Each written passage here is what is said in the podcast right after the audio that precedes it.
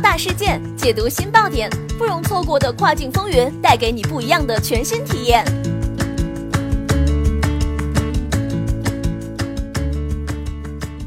雨果电台听跨境的声音，各位听众朋友们，大家好，欢迎大家收听这一时段的跨境风云，我是可心。现在将要给大家带来的资讯是：谁才是马来西亚电商市场的老大？盘点二零一七年前十名电商平台。在二零一七年，Lazada 登顶了东南亚地区最受欢迎的电商平台，而 Shopee 则成为了东南亚排名最高的移动购物 App。马来西亚统计局的最新数据显示，二零一六年数字经济对马来西亚 GDP 的贡献率为百分之十八点二，相当于两千九百零九亿元人民币。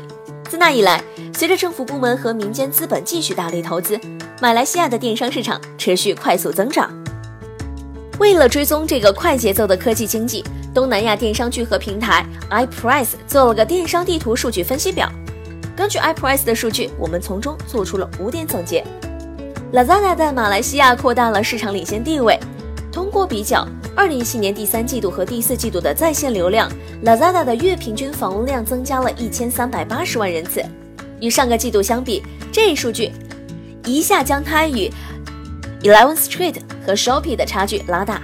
这两家电商公司是 Lazada 在马来西亚的最大竞争对手。Eleven Street 与 Shopee 的月平均访问客分别增加了五百九十万人次和五百三十万人次。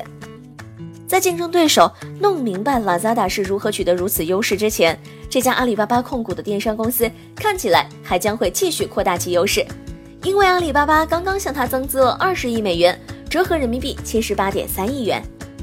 在二零一七年第四季度，Shopee 增长迅速。取代 Longlong 成为东南亚第三名最受欢迎的电商平台。前不久，他的母公司 C 在二零一七年九月获得了五点五亿美元，折合人民币二十一亿元的投资，并计划将大部分的资金投入到电商平台的开发。Shopee 取代 Lazada 成为最热门的移动购物 App。尽管 Lazada 在网站流量方面领先，但 Shopee 取代了 Lazada，成为谷歌应用商店和苹果 iOS 应用商店排行榜上的最佳 App。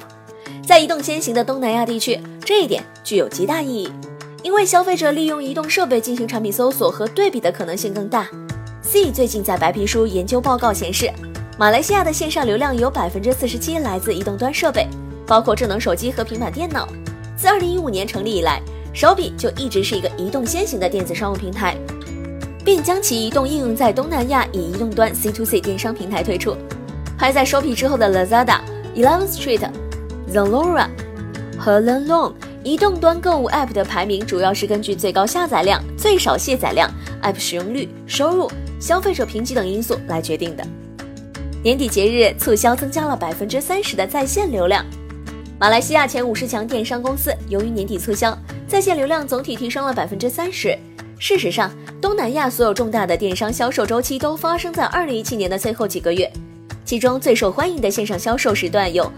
My Gabriel Sale 双十一、黑色星期五、双十二，最受欢迎的销售时段是双十二，其次是双十一。二零一七年，Lazada、Shopee 和 Lazora 促销最火的时段是在双十一。前五十强电商公司创造了超过一千个岗位。马来西亚五大电商平台 Lazada、Eleven Street、Shopee、Longlong 和 Lazora 为马来西亚创造了一千多个岗位。这一数据是通过在社交媒体上搜索的这几家电商巨头的员工数。且身在马来西亚搜集来的。由于并不是所有的这些员工都用 LinkedIn 账户，否则目前在东南亚五大电商公司工作的员工人数可能还会更高。尽管如此，鉴于马来西亚政府预计其数字经济就业人数到2025年将超过全球平均水平，这一数字还是相当可观的。本土时尚品牌继续在 Instagram 上占主导地位，与 Lazora、Sephora 和 Lazada 等国际品牌相比。马来西亚的本土时尚品牌在 Instagram 上更受欢迎。